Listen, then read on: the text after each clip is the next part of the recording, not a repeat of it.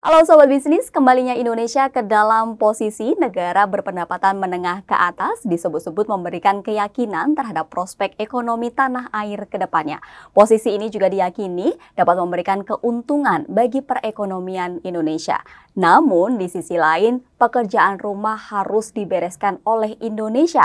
Di antaranya adalah angka dari produktif sumber daya manusia di Indonesia, kemudian ketersediaan infrastruktur di Indonesia, hingga jurang pemisah antara pendapatan kelas menengah ke atas dengan kelas menengah ke bawah. Apakah Indonesia mampu untuk menjawab tantangan-tantangan tersebut dan melangkah menjadi negara maju di tahun 2045? Inilah Fokus Bisnis. Fokus Bisnis mengulas informasi ekonomi dan bisnis lebih dalam, lebih tajam.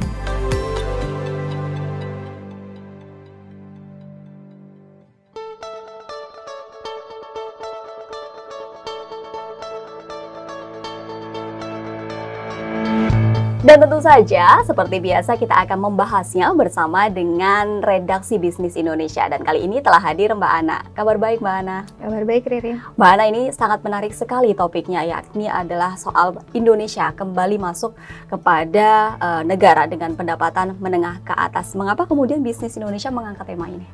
Oke, yang pertama karena ini uh, kabar baik yang uh, masih baru ya sampai ke Indonesia. Dan uh, seperti yang tadi disampaikan bahwa uh, masuknya Indonesia ke dalam upper middle class ini um, merupakan optimisme menimbulkan optimisme terhadap prospek ekonomi Indonesia ke depan. Tapi kita juga sekaligus mau mengingatkan bahwa uh, kita tuh nggak boleh uh, abai, nggak boleh terlena dengan status Indonesia sebagai negara dengan pendapatan menengah atas.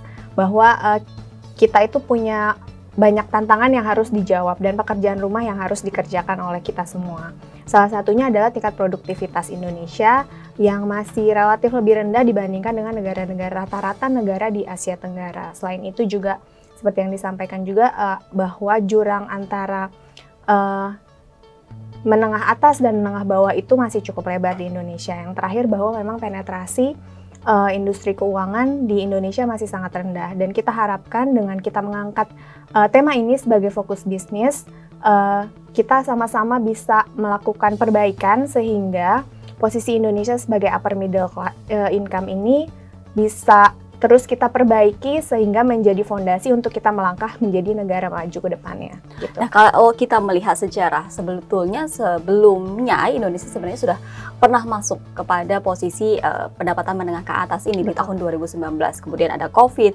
kita kembali lagi menjadi negara dengan pendapatan menengah ke bawah dan kali ini kita mendapat kesempatan lagi. Nah tapi ada beberapa uh, pendapat yang bilang bahwa uh, posisi Indonesia ini belum stabil untuk kemudian memasuki uh, posisi tersebut. Sebenarnya temuan bisnis Indonesia seperti apa? Oke, okay, uh, seperti uh, seperti yang disampaikan, memang uh, temuan yang kita lihat bahwa Indonesia ini masuk ke dalam middle uh, upper middle income karena kita pendapatannya sudah mencapai 4.500 dolar per kapita. Nah, itu memang sudah masuk dalam bracket dari uh, yang disusun oleh Bank Dunia ya. Tapi memang uh, itu berada di level yang masih di bawah. Jadi kita tuh masih sangat rentan untuk uh, kembali turun ke level uh, lower middle income seperti yang terjadi pada 2019 saat uh, dan pandemi uh, hmm. setelah pandemi maksudnya. Nah, uh, untuk itu uh, Indonesia juga uh, sangat rentan ketika terjadi gejolak uh, perekonomian dunia termasuk juga ketika ada krisis yang melanda dunia. Nah, untuk itu kita harus uh, punya uh, strategi untuk meningkatkan terutama dari sisi produktivitas, kemudian juga pemerataan pendapatan di seluruh uh, lapisan masyarakat supaya uh, ketika terjadi uh, gejolak di perekonomian kita masih bisa untuk uh, memitigasi dan memutar roda, roda ekonomi untuk kembali lekas pulih seperti okay. itu. Dan tentu saja dengan masuknya Indonesia ke dalam uh, kelas yakni adalah pendapatan menengah ke atas tentu disebut-sebut menjadi peluang untuk kemudian meningkatkan uh, prospek ekonomi. Sebenarnya apa sih keuntungan kemudian Indonesia masuk ke dalam kelas tersebut? Oke, okay, ketika Indonesia masuk ke dalam kelas upper middle income uh, tentunya itu akan direspon positif ya oleh banyak uh, pihak termasuk dari sisi pemerintah, pelaku usaha dan juga investor. Nah, persepsi positif itu akan berdampak uh, ke banyak sisi. uh, salah satunya itu dari sisi uh, pendanaan. Nah, pendanaan ini maksudnya ketika uh, Indonesia naik kelas, jadi ada, akan ada persepsi, uh, penurunan persepsi risiko terhadap Indonesia. Nah, ketika itu terjadi uh, dari sisi pendanaan uh, APBN misalnya, ketika pemerintah menerbitkan surat utang, kemudian persepsi risiko dari investor turun, dan itu akan menimbulkan manfaat ketika uh, tingkat suku bunga uh, yang ditawarkan atau tingkat kupon yang ditawarkan oleh pemerintah itu akan turun. Hmm. Itu salah satunya. Yang kedua, uh, kemudian juga uh, kepercayaan investor untuk masuk ke uh, Indonesia dalam bentuk proyek-proyek sektor real itu juga kemungkinan akan meningkat karena uh, investor akan percaya bahwa Indonesia punya daya beli yang kuat hmm. untuk produk-produk menyerap produk-produk mereka. Itu yang kedua. Yang ketiga adalah di pasar keuangan juga, di pasar modal juga. Ketika persepsi investor lebih positif terhadap Indonesia dan prospeknya ke depan, itu akan menimbulkan aliran modal masuk yang akan memperdalam uh, pasar modal sendiri yang kemudian akan menjadi alternatif bagi pelaku industri atau dunia usaha untuk mengandalkan pasar modal sebagai pendanaan ke depan itu tadi sederet keuntungan-keuntungan yang bisa Betul. didapatkan oleh Indonesia ketika kemudian sudah berada di posisi saat ini. Tadi juga sudah jelaskan bahwa tantangannya juga sangat menarik sekali gitu ya.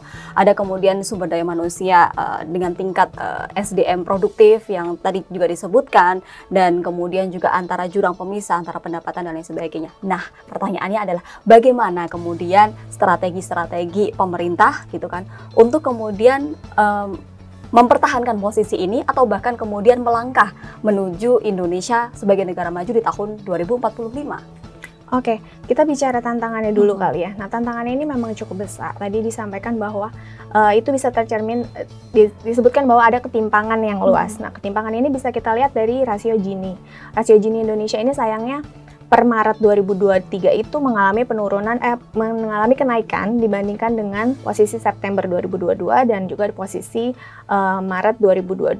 Nah, selain itu juga kita bisa lihat ketimpangan itu dari uh, outstanding simpanan di perbankan. Ternyata yang dari temuan uh, redaksi Bisnis Indonesia bahwa uh, jumlah rekening dengan saldo di bawah 100 juta itu jauh lebih besar dibandingkan dengan uh, itu lebih besar dan sangat mendominasi dibandingkan dengan uh, outstanding dengan nilai 500 juta bahkan sampai 5 miliar. Itu bisa kita lihat dari kesenjangannya. Nah, di sisi lain juga tantangannya adalah tadi yang disampaikan bahwa produktivitas SDM Indonesia itu masih rendah. Tercatat itu 74,4 persen dibandingkan dengan rata-rata ASEAN itu sudah mencapai 78 persen. Nah, itu harus dijawab tentunya oleh pemerintah. Bagaimana caranya kita untuk meningkatkan produktivitas itu. Nah, strateginya itu tentu saja uh, adalah salah satunya pemerataan infrastruktur dan konektivitas. Selain itu juga uh, untuk menarik investasi ke sektor real sehingga terjadi roda ekonomi di berbagai daerah. Selain itu juga tentu seperti uh, strategi yang terbaru dari pemerintah adalah untuk melakukan uh, penghiliran ya untuk komoditas-komoditas strategis Indonesia sehingga menimbulkan nilai tambah. Selain itu juga tentu uh, kita harus memanfaatkan uh, bonus demografi ya dengan hmm. meningkatkan terus kualitas SDM Indonesia sehingga bisa kompetitif. Nah, berkaitan soal bonus eh, demogra demografi tersebut kita juga harus bekerja berkejar-kejaran begitu ya dengan adanya bonus demografi dan juga mewujudkan Indonesia sebagai negara maju ke depannya. Tentu kita semua juga berharap bahwa optimisme ini harus ada untuk kemudian mewujudkan tersebut dan tentu saja harus membereskan segala pekerjaan rumah yang dimiliki oleh Indonesia ini. Terima kasih sekali Mbak Ana untuk sharing terhadap uh, dari pendapatan negara Indonesia ini yang sudah masuk naik kelas nih. Betul. Tentu saja ulasan kami tadi ini uh, terbit di Harian Bisnis Indonesia setiap hari Senin yang mengulas beragam informasi berkaitan soal ekonomi dan juga bisnis secara mendalam. Sobat bisnis jangan lupa untuk berlangganan di papernya.